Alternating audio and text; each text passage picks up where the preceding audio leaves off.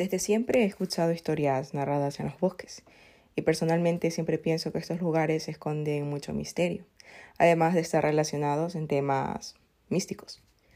Sé que muchos de ustedes pensarán que me equivoco, y que los bosques son lugares tranquilizadores, lugares idóneos para descargar el estrés acumulado a lo largo de una semana intensa de trabajo y también un lugar ideal para meditar y descansar, pues descansar de manera mental.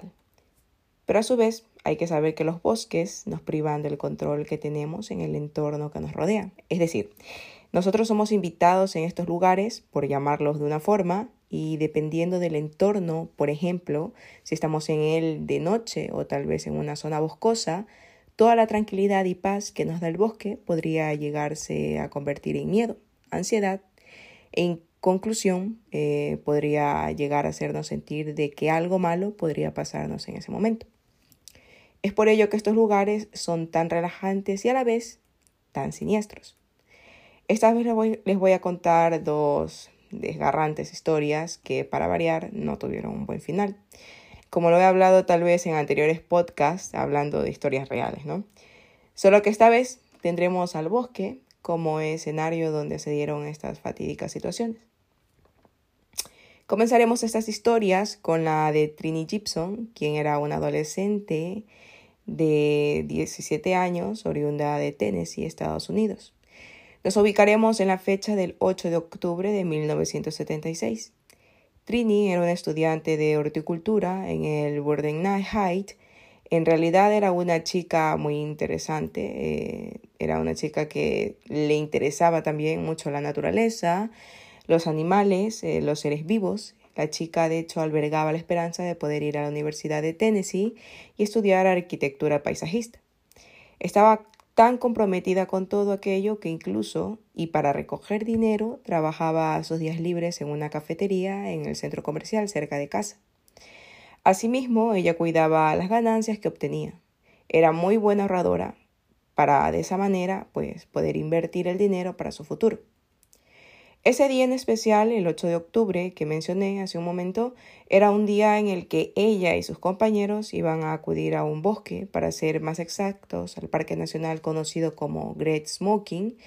Alrededor de 40 estudiantes eran los que asistirían y quienes ya estaban embarcados en el autobús, que estaba a cargo del señor Don Black, el conductor del autobús. Cuando el bus por fin llegó al estacionamiento del parque, el señor Black dio unas pautas a seguir en las cuales les explicó que podían caminar únicamente por los senderos de Andros. Podían observar las plantas, las flores, los árboles, pero sin llegar a arrancar ni llevarse ninguna. El hombre les dijo también que no podían ir más allá de los senderos de Andros, ni tomar bifurcaciones a otros senderos. También les dijo que a las 3:30 de la tarde debían regresar todos al autobús. Todos los estudiantes emocionados lanzaron aplausos luego de que el señor Black les había dado estas indicaciones, así que finalmente se les abrió la puerta del autobús para que puedan irse libremente. Trenny, la muchacha de esta historia, ese día compartía asiento de autobús con un compañero de clase de nombre Robert Simpson, que de hecho fue con el que emprendió el viaje al bosque.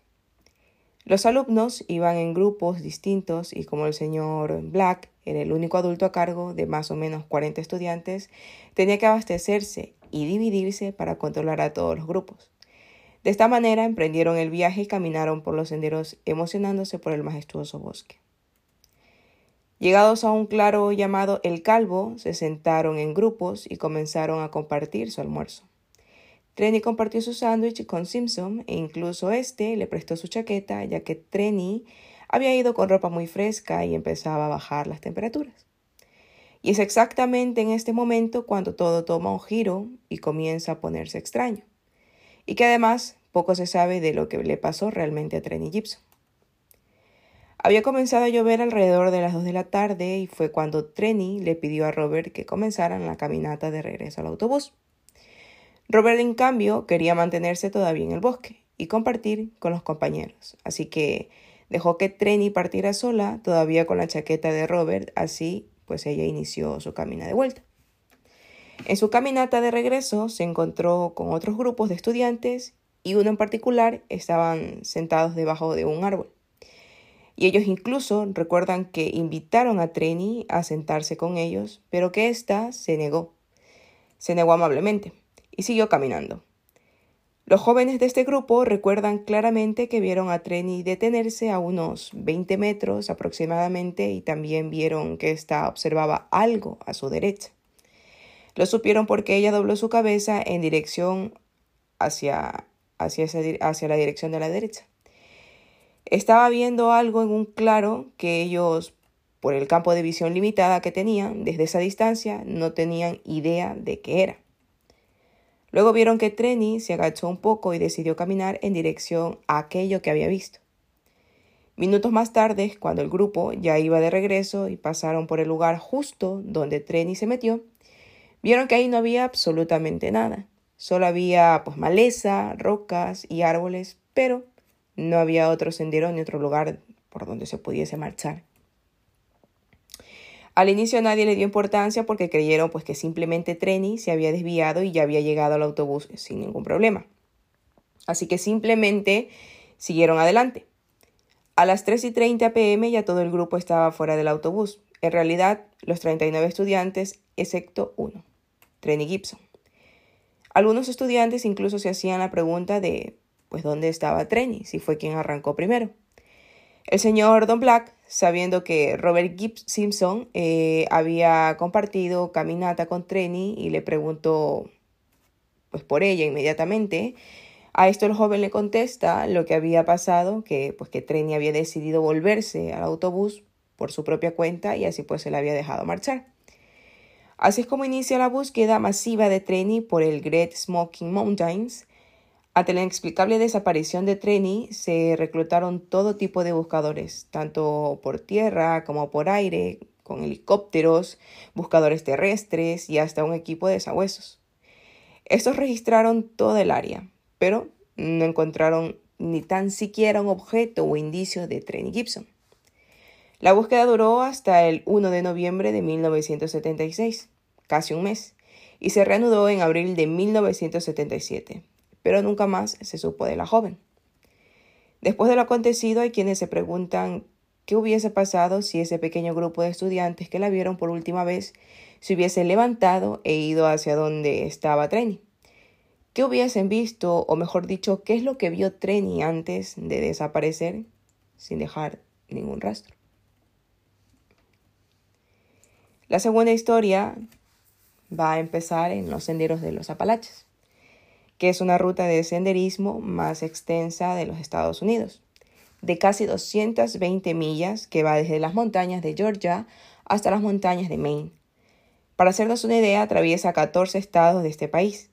De hecho, por esta razón, no es de extrañar que en este lugar hayan ocurrido un sinfín de desapariciones sumamente extrañas y también perturbadoras. Es por ello que hablaremos de una de las desapariciones más extrañas ocurridas principalmente en una pequeña extensión de este terreno, la cual es prácticamente como si se hubiera desaparecido frente a los ojos de quienes fueron testigos. Para iniciar, nos ubicamos en el año de 1981 y la protagonista de esta historia se llama Trenny Polly Melton, quien tenía 58 años de edad en el momento de su desaparición. Es aquí donde les soltaré un dato extraño, ya que esta mujer llevaba 20 años recorriendo los senderos de Apalache, principalmente el Deep Creek Trail, por el que transitaba casi todos los días en compañía de sus amigos. Este sendero le encantaba principalmente porque era de los más fáciles de transitar, ya que debido a su edad tampoco es que pudiera darse el lujo de aventurarse por senderos más exigentes. Y el 25 de septiembre de ese año, la mujer iba en compañía de dos amigos, Red y Tula. Partieron por el Deep Creek Trail alrededor de las 3 p.m. y esperaban regresar alrededor de las 4:30 en el estacionamiento donde Bob, su esposo, el esposo de Polly, los esperaba con el auto. Es entonces cuando alrededor de las 3 p.m. partieron ese día por el Deep Creek Trail. Sus amigos Red y Tula recuerdan también que Polly iba más despacio de lo habitual. Recordemos que la mujer también tenía ya 58, aproximadamente ya rondaba los 60 años, por lo que le costaba un poco más, aunque aquello no fue impedimento para que sus amigos le echaran unas cuantas burlas, debido a lo despacio que iba. Más allá de este detalle, el viaje se desarrollaba de lo más tranquilo. Una hora después, alrededor de las 4 p.m., el grupo decide iniciar el regreso hacia el campamento. Y es aquí cuando todo comienza a ponerse lo más extraño. A poca distancia de llegar al campamento, Polly comienza a caminar más rápido, acelerando el paso cada vez más, al punto de sobrepasar a sus amigos Red y Tula, quienes simplemente piensan que a lo mejor la mujer aceleró el paso debido pues a las burlas que le habían hecho. Así que Polly lo supera y llega a una de las colinas que se encontraban cerca del campamento.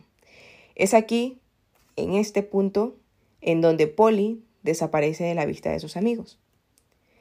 Cuando ellos llegan a la cima de la colina, tan solo segundos después de que haya llegado Polly, ven que pues esta no está por ninguna parte. De hecho, no le dan mucha importancia y siguen caminando hacia el estacionamiento, pues estos creen que la mujer habría continuado su camino y ya había llegado. Llegan a las 4:30 y encuentran a Bob, el esposo de Polly, en el estacionamiento, completamente solo. Cuando finalmente llegaron, le preguntaron a Bob por su esposa, pero él les contestó que no había llegado. Los amigos simplemente no se lo explican. Había pasado solo segundos en los que estaban junto a ella y ésta se había adelantado tan solo por un momento y ya no estaba por ninguna parte. La situación no era imposible, pero era muy extraño que hubiese tomado a lo mejor otro sendero o pues otra ruta para llegar.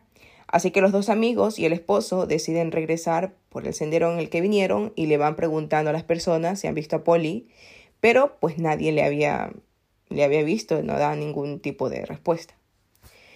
No había señal de Polly por ningún lado.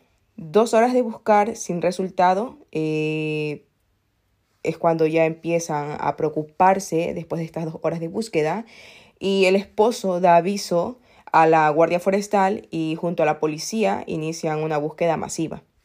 La policía en conjunto con la Guardia Forestal empiezan a seguir la huella de Polly, ya que pues, las huellas por la suela de su zapato tenían una distinción y era la grieta que ésta tenía en la punta del pie. Pudieron seguir las huellas de la mujer por un tiempo, pero luego las huellas de ésta se perdieron en el tumulto del resto de huellas de los otros senderistas. Sin embargo, por lo que pudieron deducir, se dieron cuenta que Polly no se había desviado del camino. De esta manera, el sendero fue cerrado al público el día de la desaparición de Polly y más de 150 personas en compañía de 9 perros fueron los que iniciaron la búsqueda. Algo curioso es que los perros de búsqueda captaron el olor de Polly en un árbol en el bosque, pero allí, pues, cuando llegaron no había nada relativo. Así que pensaron que a lo mejor Polly simplemente se detuvo allí por un momento y había encendido un cigarrillo para descansar. La búsqueda no arrojó nada más que eso, enfriando el rastro de Polly por mucho tiempo. 6 meses después ocurre un detalle extraño con relación a la desaparición de Polly. Un cheque de Polly se había cambiado en Alabama a unas 30 millas del punto de desaparición de la mujer. Los investigadores pudieron corroborar que la firma coincidía con la firma de Thelma Polly. El cheque respondía de hecho a unos intereses adeudados en un certificado bancario. Y para mala fortuna, la cajera del banco no recordaba nada sobre la persona que retiró el dinero. Curiosamente, la única cuenta asociada a Polly estaba en Jacksonville, y esa pues no había sido tocada desde el momento de su desaparición. Sin embargo, es necesario decir que Thelma nació en Alabama. Un caso completamente alarmante ocurrido en las profundidades de un bosque y frecuentado por la protagonista de esta narración. ¿Qué fue realmente lo que le pasó a Polly Melton? Un secuestro, una desaparición sin más o una desaparición ya planeada. ¿Qué opinan ustedes? Sin lugar a duda, el bosque es un lugar que da pie a que ocurran muchas cosas, entre ellas desaparecer.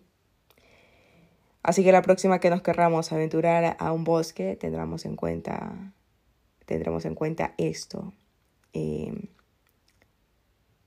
Por cualquier cosa, por cualquier situación que se presente.